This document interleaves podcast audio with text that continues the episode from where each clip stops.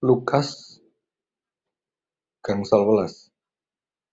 Para juru narik wajib lan wong dosa padha sowan ing ngarsane Yesus ngrungokake piwulangi. Para Farisi lan para ahli Taurat padha grundelan. Pangucape Wong iku kok nampani para wong dosa lan mangan bebarengan. Panjenengane banjur paring pasemon mangkene. Sapa panunggalanmu kang duwe wedhus 100 Mongko ana siji sing ilang, apa ora banjur goleki sing ilang iku nganti sak ketemune. Sing sangang puluh songo ditinggal ana ing ora-ora samun.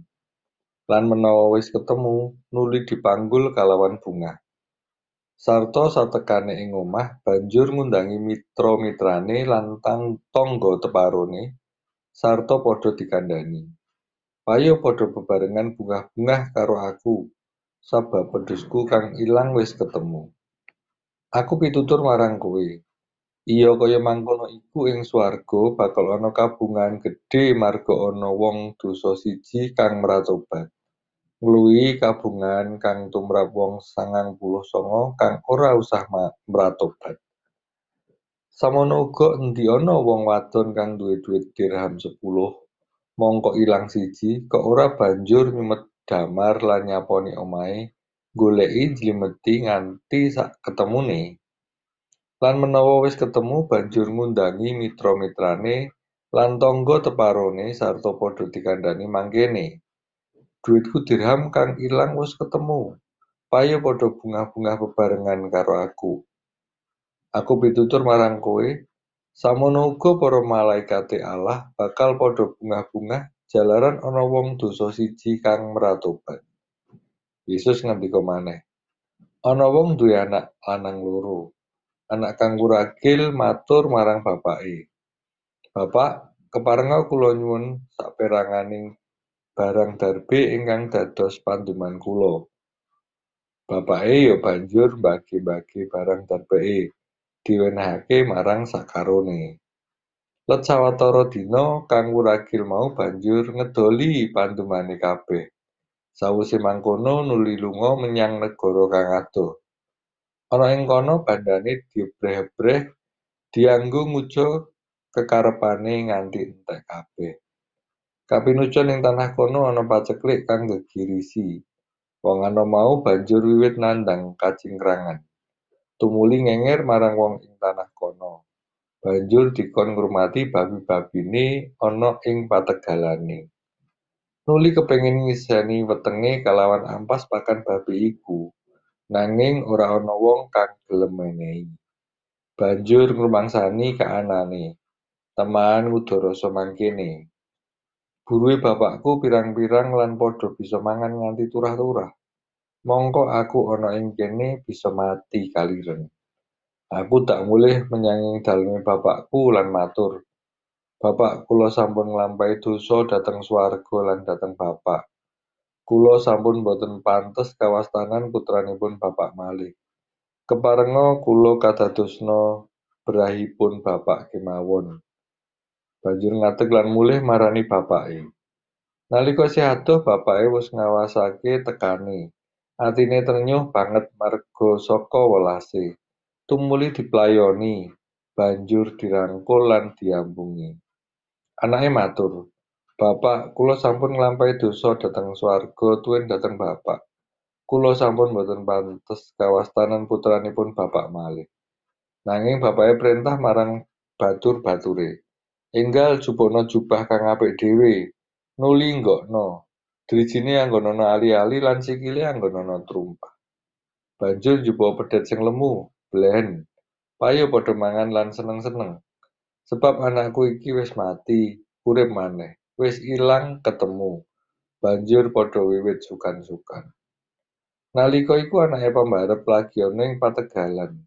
Bareng mulih lan wis cedhak karo omahe, krungu swaraning tetabuhan lan wong kang padha tetembangan nganggo jejogetan.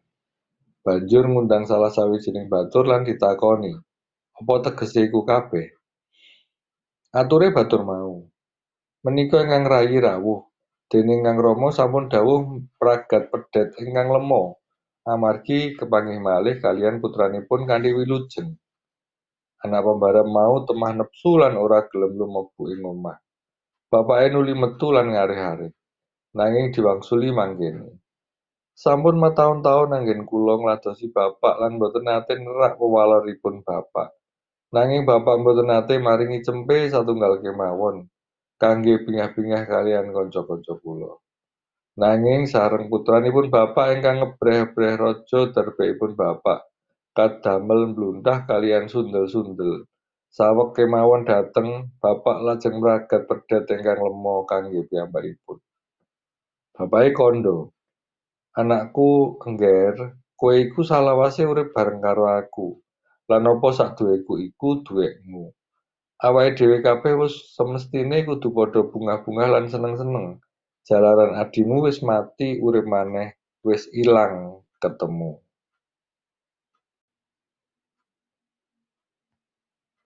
Lukas gangsal welas Para juru narik pajek lan wong dosa padha sowan ing ngarsane Yesus ngrungokake piwulangi. Para Farisi lan para ahli Taurat padha grundelan. Pangucape, "Wong iku kok nampani para wong dosa lan mangan bebarengan." Panjenengane banjur paring pasemon mangkene.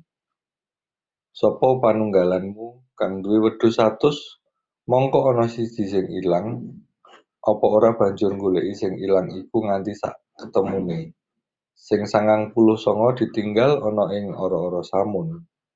Lan menawa wis ketemu, nuli dipanggul kalawan bungah.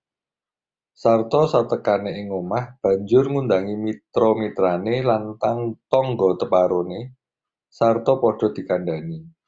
Payo padha bebarengan bungah-bungah karo aku, sabab wedhusku kang ilang wis ketemu.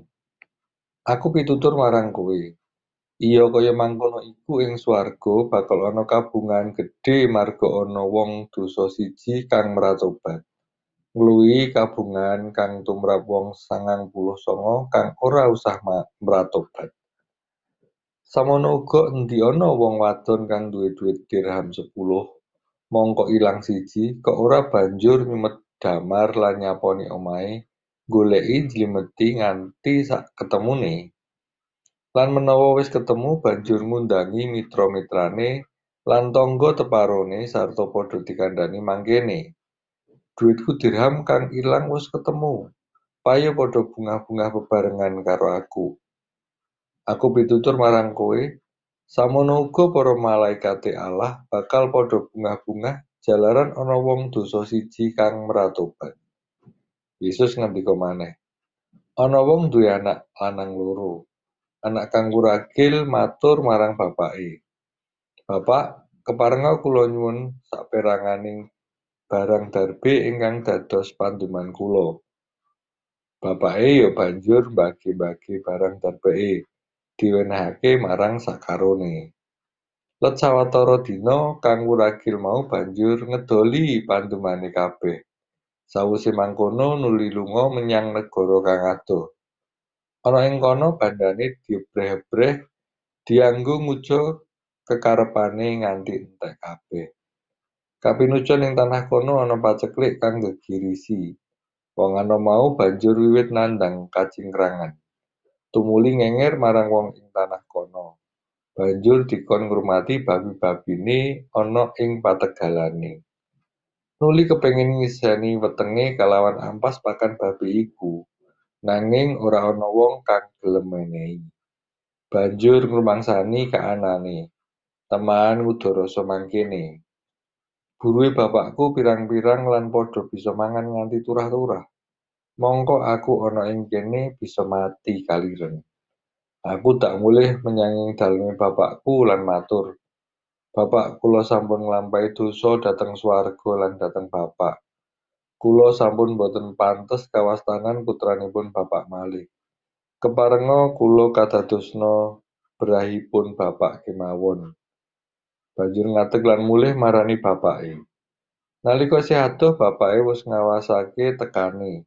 Atine trenyuh banget marga saka welase. Tumuli diplayoni, banjur dirangkul lan diampungi. Anake matur, "Bapak, kula sampun nglampahi dosa dhateng swarga tuwin dhateng bapak.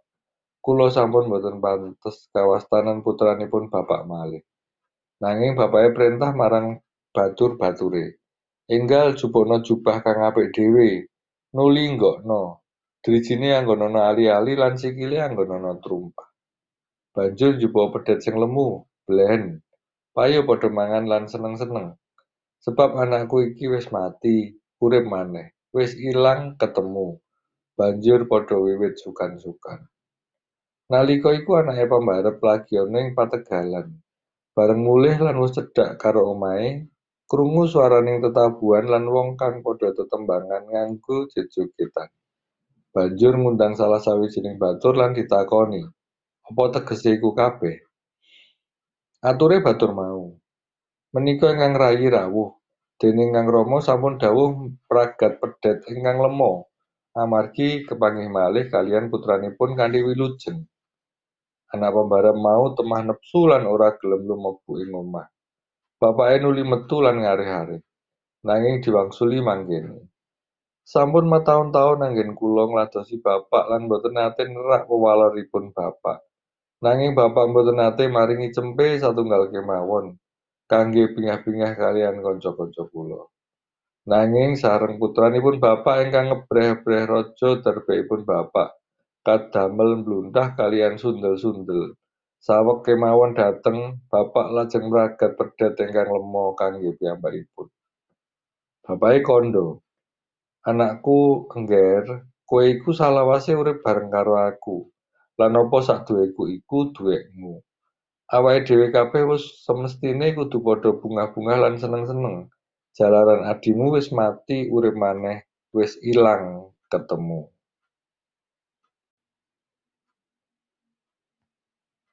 Lukas gangsal welas Para juru narik wajib lan wong dosa padha sowan ing ngarsane Yesus ngrungokake piwulangi. Para Farisi lan para ahli Taurat padha grundelan. Pangucape Wong iku kok nampani para wong dosa lan mangan bebarengan. Panjenengane banjur paring pasemon mangkene.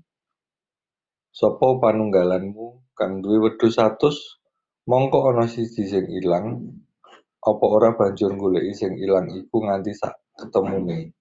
Sing sangang puluh sanga ditinggal ana ing ora-ora samun.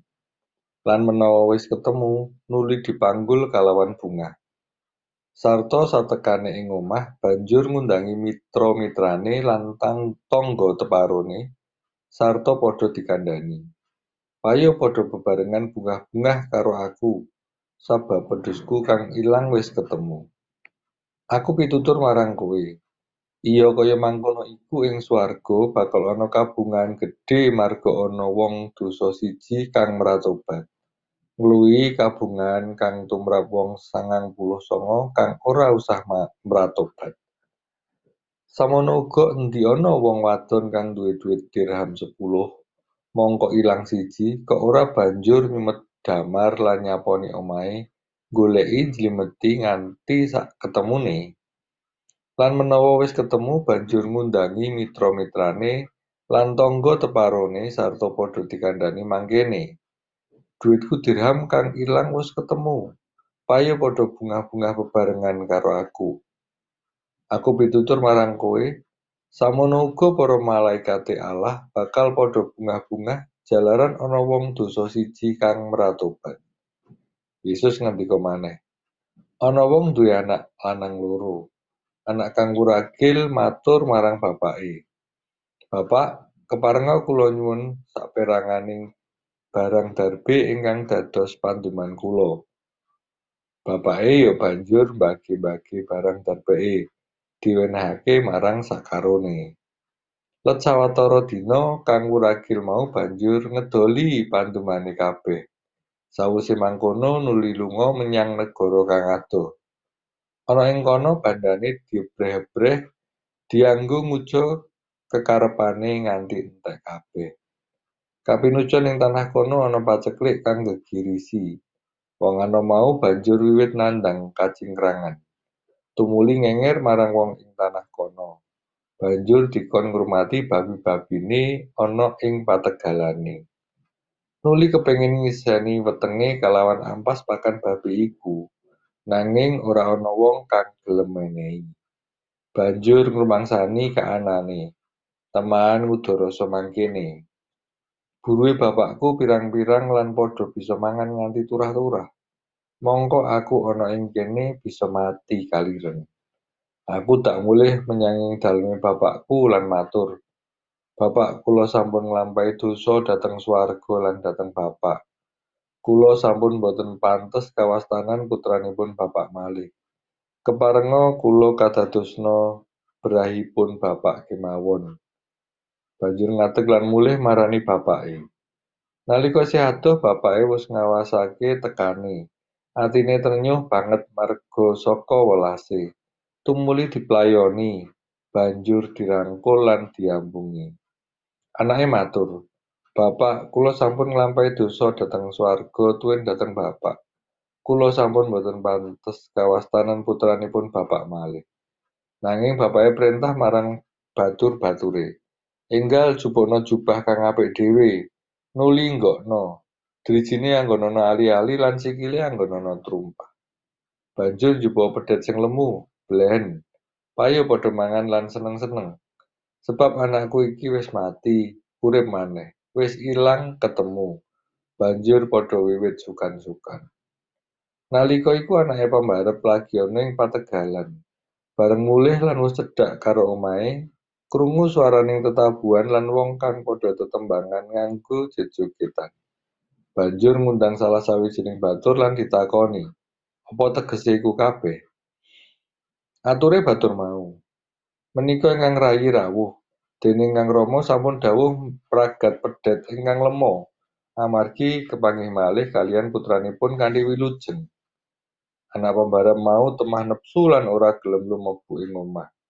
Bapake nuli metu lan ngarih-arih, nanging diwangsuli mangkene. Sampun mataun-taun anggen kula ngladosi bapak lan boten nate nerak pewaloripun bapak. Nanging bapak boten nate maringi cempe satunggal kemawon. kangge bingah-bingah kalian kanca-kanca kula. Nanging sareng putranipun bapak ingkang ngebreh-breh raja darbekipun bapak, kadamel mbluntah kalian sundel-sundel. Saweg kemawon dhateng, bapak lajeng mragat pedhet ingkang lema kangge piyambakipun. Bapake kandha, "Anakku engger, kowe iku salawase urip bareng karo aku, lan apa sakduweku iku duwekmu. Awake dhewe kabeh wis semestine kudu padha bungah-bungah lan seneng-seneng, jalaran adimu wis mati urip maneh, wis ilang ketemu.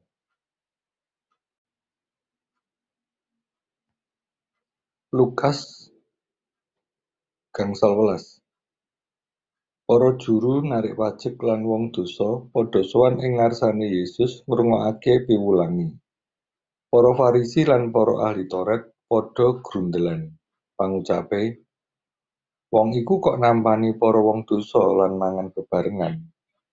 Panjenengane banjur paring pasemon mangkene. Sapa panunggalanmu kang duwe wedhus satus, mongko ana siji sing ilang, apa ora banjur goleki sing ilang iku nganti sak ketemune. Sing sangang puluh sanga ditinggal ana ing ora-ora samun. Lan menawa wis ketemu, nuli dipanggul kalawan bungah. sarta satekane ing omah banjur ngundangi mitra-mitrane lan tangga teparone. Sarta padha dikandhani. Payo padha bebarengan bungah-bungah karo aku. Sabab pedhusku kang ilang wis ketemu. Aku pitutur marang kowe. Iya kaya mangkono iku ing swarga bakal ana kabungahan gedhe marga ana wong dosa siji kang mratobat ngluwihi kabungan kang tumrap wong sangang puluh sanga kang ora usah mratobat. Samono uga endi ana wong wadon kang duwe dhuwit dirham sepuluh, mongko ilang siji, kok ora banjur nyumet damar lan nyaponi omahe, goleki njlimeti nganti sak ketemune. Lan menawa wis ketemu banjur ngundangi mitra-mitrane lan tangga teparone sarta padha dikandhani mangkene. Dhuwitku dirham kang ilang wis ketemu. Payo padha bungah-bungah bebarengan karo aku. Aku pitutur marang kowe, samono uga para malaikate Allah bakal padha bungah-bungah jalaran ana wong dosa siji kang mratobat. Yesus ngendika maneh, ana wong duwe anak lanang loro. Anak kang wuragil matur marang bapake, "Bapak, keparenga kula nyuwun saperanganing barang darbe ingkang dados panduman kula." Bapake ya banjur mbagi-mbagi barang darbeke diwenehake marang sakarone. Let sawetara dina kang wuragil mau banjur ngedoli pandumane kabeh. Sawise mangkono nuli lunga menyang negara kang adoh. Ana ing kono bandane diebreh-ebreh dianggo nguja kekarepane nganti entek kabeh. Kapinujon ing tanah kono ana paceklik kang gegirisi. Wong anom mau banjur wiwit nandhang kacingkrangan. Tumuli ngenger marang wong ing tanah kono. Banjur dikon ngurmati babi-babine ana ing pategalane. Nuli kepengin ngiseni wetenge kalawan ampas pakan babi iku, nanging ora ana wong kang gelem. Banjur ngrumangsani kaanane, "Teman nguda mangkene. Buruhe bapakku pirang-pirang lan padha bisa mangan nganti turah-turah. Mongko aku ana ing kene bisa mati kaliren. Aku tak mulih menyang daleme bapakku lan matur, Bapak kula sampun nglampahi dosa dhateng swarga lan dhateng Bapak. Kula sampun boten pantes kawastanan putranipun Bapak malih. Keparenga kula kadadosna brahipun Bapak kemawon. Banjur ngadeg lan mulih marani bapake. Nalika isih adoh bapake wis ngawasake tekane. Atine trenyuh banget marga saka welase. Tumuli diplayoni, banjur dirangkul lan diampungi. Anake matur, "Bapak, kula sampun nglampahi dosa dhateng swarga tuwin dhateng Bapak. Kula sampun boten pantes kawastanan putranipun Bapak malih." Nanging bapake prentah marang batur-bature, "Enggal jupukna jubah kang apik dhewe, nuli nggokno. Drijine anggonana ali-ali lan sikile anggonana trumpah. Banjur njupuk pedhet sing lemu, blen. Payu padha mangan lan seneng-seneng. Sebab anakku iki wis mati, urip maneh, wis ilang ketemu." Banjur padha wiwit sukan-sukan. Nalika iku anake pambarep lagi ana ing pategalan. Bareng mulih lan wis cedhak karo omahe, krungu swaraning tetabuhan lan wong kang padha tetembangan nganggo jejogetan. Banjur ngundang salah sawijining batur lan ditakoni, "Apa tegese iku kabeh?" Ature batur mau, "Menika ingkang rayi rawuh, dening Kang Rama sampun dawuh mragat pedhet ingkang lema, amargi kepanggih malih kaliyan putranipun kanthi wilujeng." Anak pambarep mau temah nepsu lan ora gelem lumebu ing omah. Bapake nuli metu lan ngarih-arih, nanging diwangsuli mangkene. Sampun mataun-taun anggen kula ngladosi bapak lan boten nate nerak wewaleripun bapak. Nanging bapak boten nate maringi cempe satunggal kemawon kangge bingah-bingah kaliyan kanca-kanca kula. Nanging sareng putranipun bapak ingkang ngebreh-ebreh raja darbekipun bapak kadamel mblunthah kaliyan sundel-sundel. Saweg kemawon dhateng, bapak lajeng mragat pedhet ingkang lema kangge piyambakipun. Bapake kandha, "Anakku engger, kowe iku salawase urip bareng karo aku, lan apa saduweku iku duwekmu. Awake dhewe kabeh wis semestine kudu padha bungah-bungah lan seneng-seneng, jalaran adimu wis mati urip maneh, wis ilang ketemu."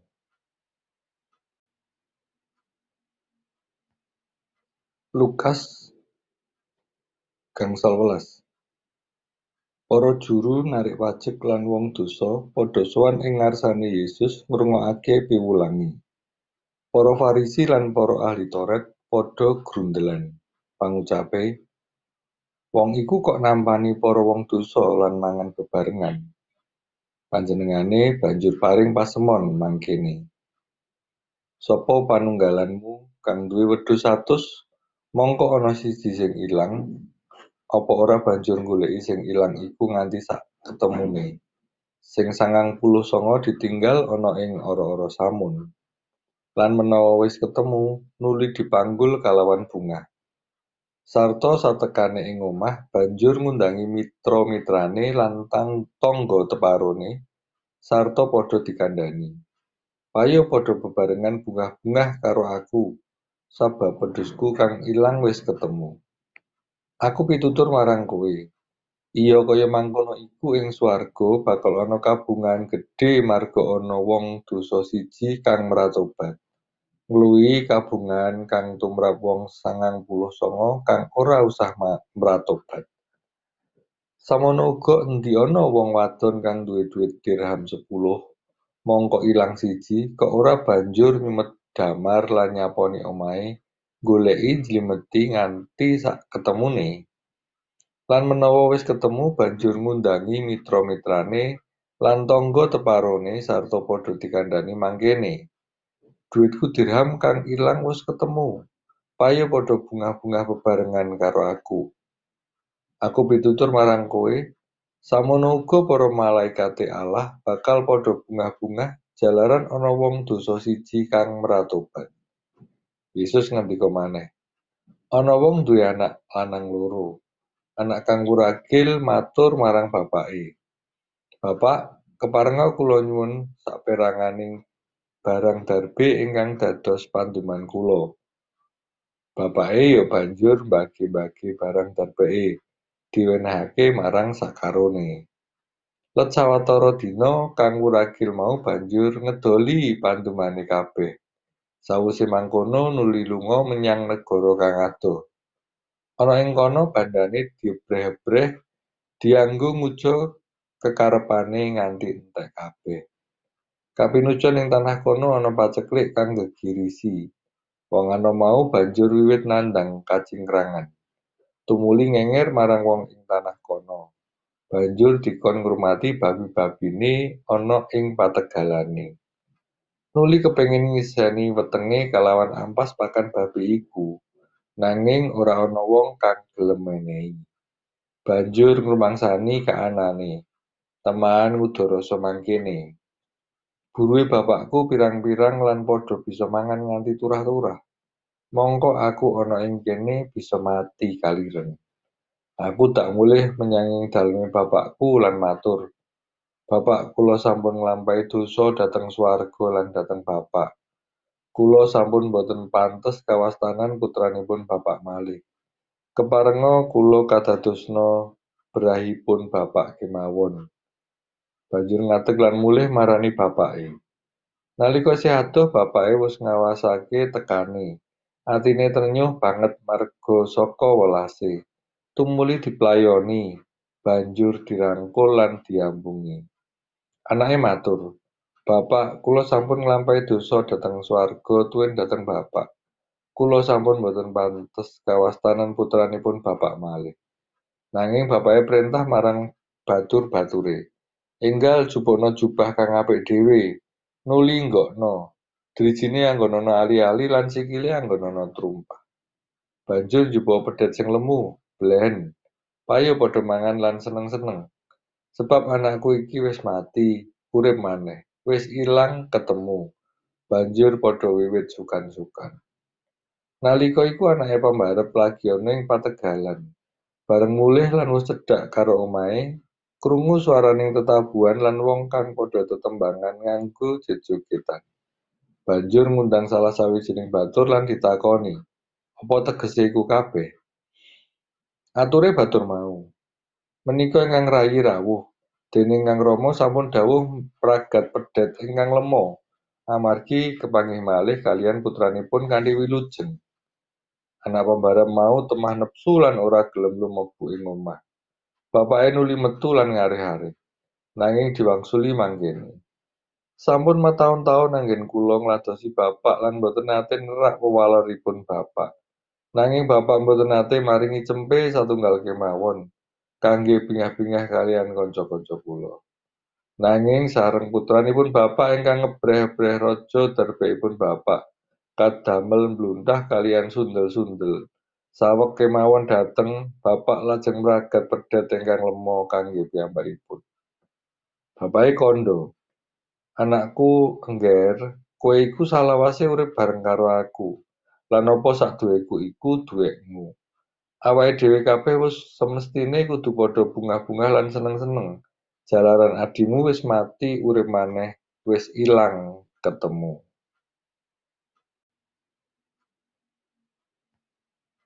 Lukas gangsal welas Para juru narik pajek lan wong dosa padha sowan ing ngarsane Yesus ngrungokake piwulangi. Para Farisi lan para ahli Taurat padha grundelan. Pangucape, wong iku kok nampani para wong dosa lan mangan bebarengan. Panjenengane banjur paring pasemon mangkene. Sapa panunggalanmu kang duwe wedhus satus, mongko ana siji sing ilang, apa ora banjur goleki sing ilang iku nganti sak ketemune. Sing sangang puluh sanga ditinggal ana ing ora-ora samun.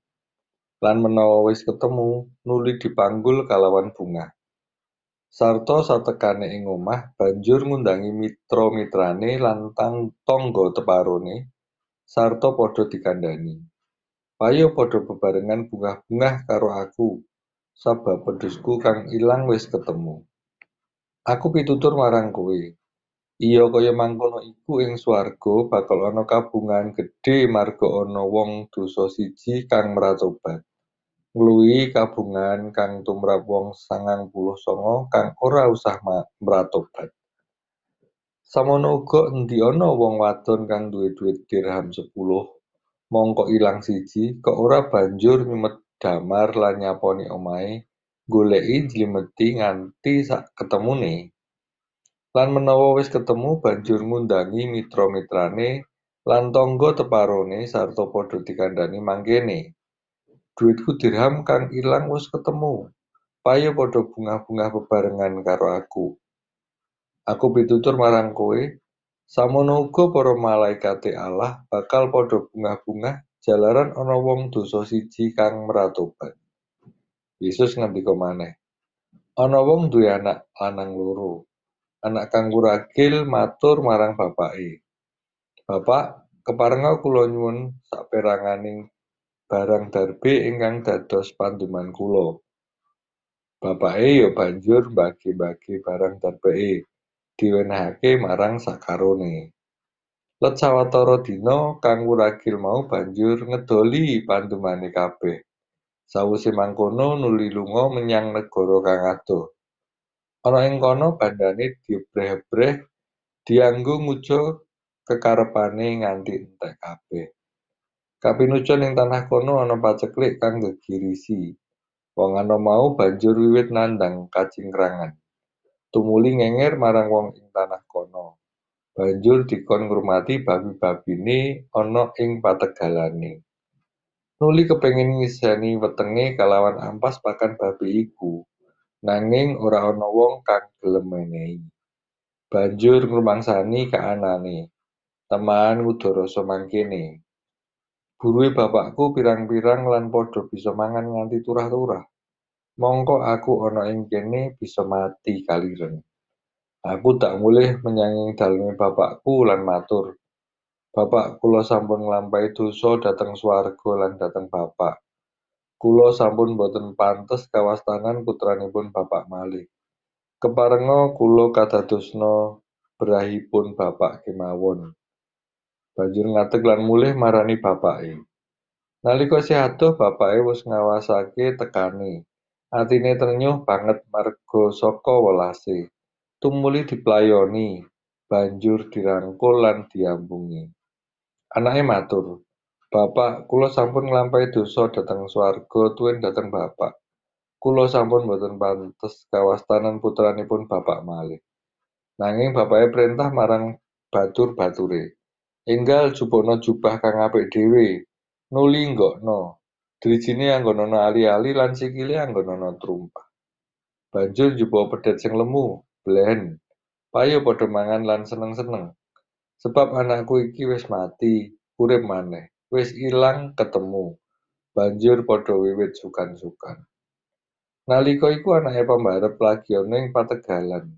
Bareng mulih lan wis cedhak karo omahe, krungu swaraning tetabuhan lan wong kang padha tetembangan nganggo jejogetan. Banjur ngundang salah sawijining batur lan ditakoni, "Apa tegese iku kabeh?" Ature batur mau, "Menika ingkang rayi rawuh, Déning Kang Rama sampun dawuh mragat pedhet ingkang lema amargi kepanggih malih kaliyan putranipun kanthi wilujeng. Anak pembarep mau temah nepsu lan ora gelem lumebu ing omah. Bapake nuli metu lan ngarih-arih, nanging diwangsuli mangkene. Sampun mataun-taun anggen kula ngladosi bapak lan boten nate nerak pewaloripun bapak. Nanging bapak boten nate maringi cempe satunggal kemawon kangge bingah-bingah kaliyan kanca-kanca kula. Nanging sareng putranipun bapak ingkang ngebreh-ebreh raja darbekipun bapak kadamel mluntah kaliyan sundel-sundel. Saweg kemawon dhateng, bapak lajeng mragat pedhet ingkang lema kangge piyambakipun. Bapake kandha, "Anakku Engger, kowe iku salawase urip bareng karo aku, lan apa saduweku iku duwekmu. Awake dhewe kabeh wis semestine kudu padha bungah-bungah lan seneng-seneng, jalaran adhimu wis mati urip maneh, wis ilang ketemu."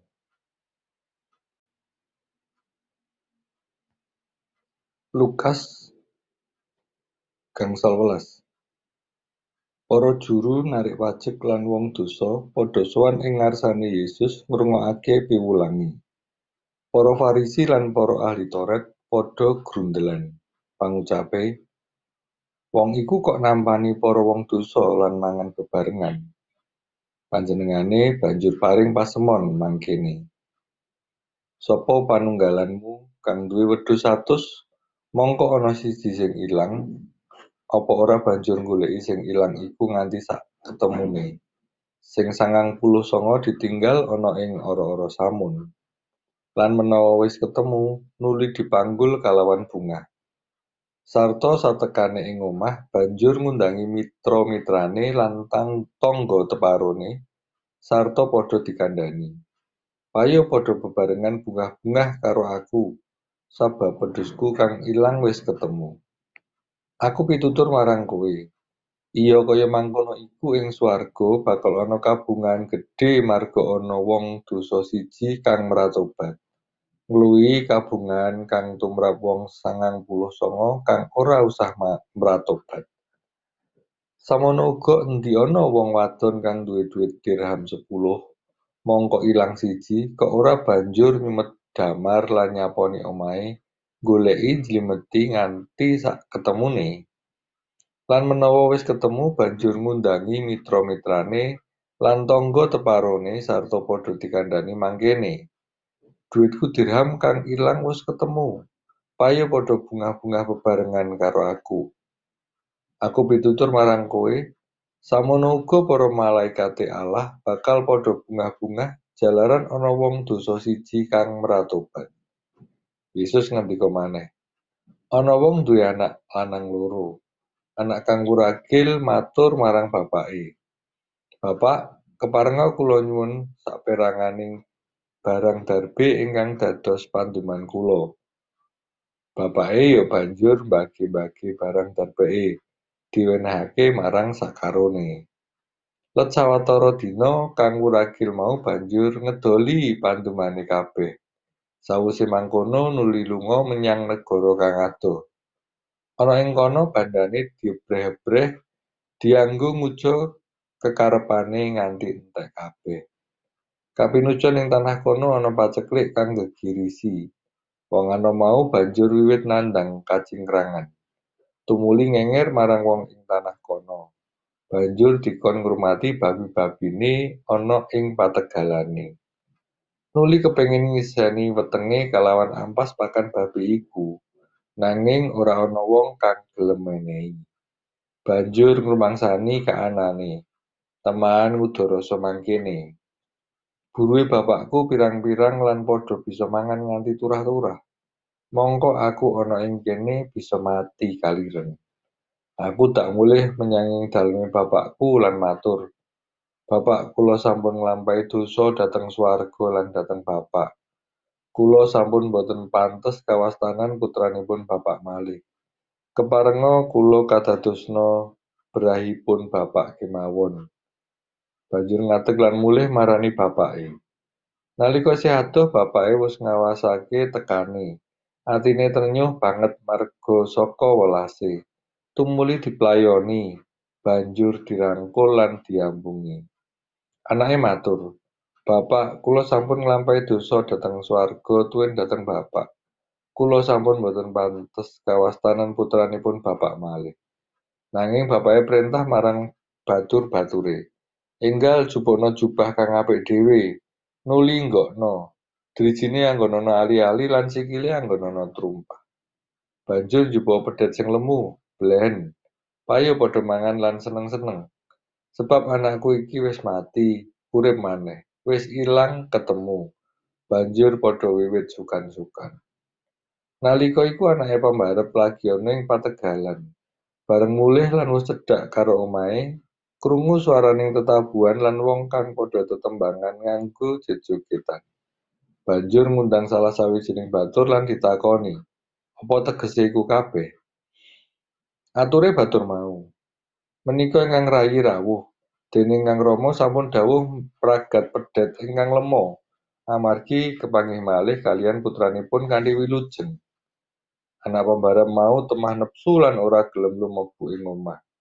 Bapake nuli metu lan ngarih-arih, nanging diwangsuli mangkene.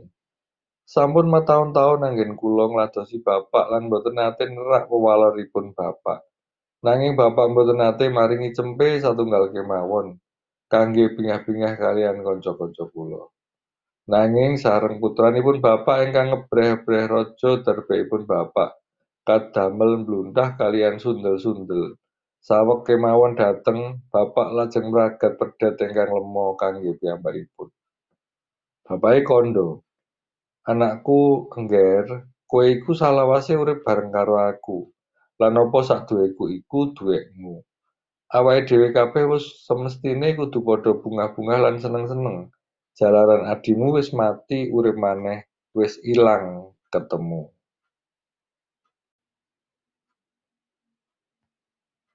Lukas gangsal welas Para juru narik pajek lan wong dosa padha sowan ing ngarsane Yesus ngrungokake piwulangi. Para Farisi lan para ahli Taurat padha grundelan. Pangucape, "Wong iku kok nampani para wong dosa lan mangan bebarengan."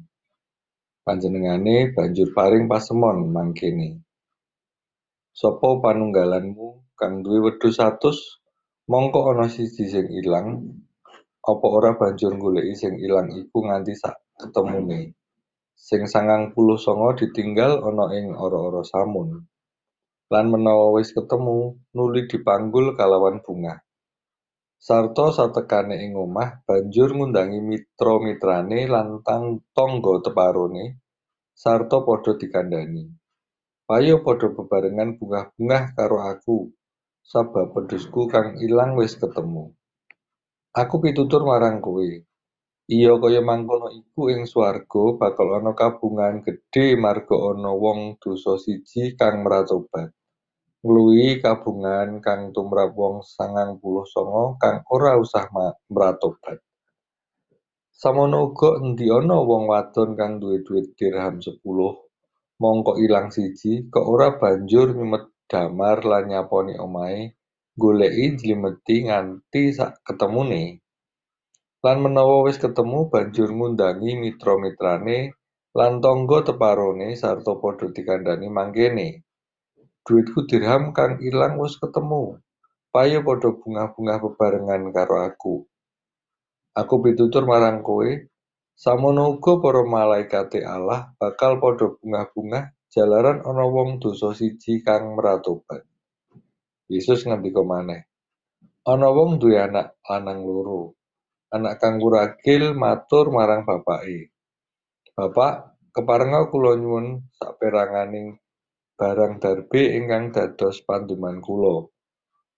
Bapake ya banjur mbagi-mbagi barang darbeke, diwenehake marang sakarone. Let sawetara dina kang wuragil mau banjur ngedoli pandumane kabeh. Sawise mangkono nuli lunga menyang negara kang adoh.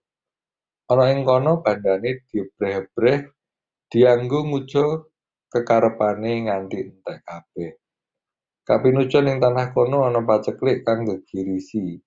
Wong anom mau banjur wiwit nandhang kacingkrangan. tumuli ngenger marang wong ing tanah kono. Banjur dikon ngurmati babi-babine ana ing pategalane. Nuli kepengin ngiseni wetenge kalawan ampas pakan babi iku, nanging ora ana wong kang gelem menehi. Banjur ngrumangsani kaanane, teman ngudo mangkene. Buruhe bapakku pirang-pirang lan padha bisa mangan nganti turah-turah. Mongko aku ana ing kene bisa mati kaliren. Aku tak mulih menyang daleme bapakku lan matur, Bapak, kula sampun nglampahi dosa dhateng swarga lan dhateng Bapak. Kula sampun boten pantes kawastanan putranipun Bapak malih. Keparenga kula kadadosna brahipun Bapak kemawon. Banjur ngadeg lan mulih marani bapake. Nalika isih adoh bapake wis ngawasake tekane.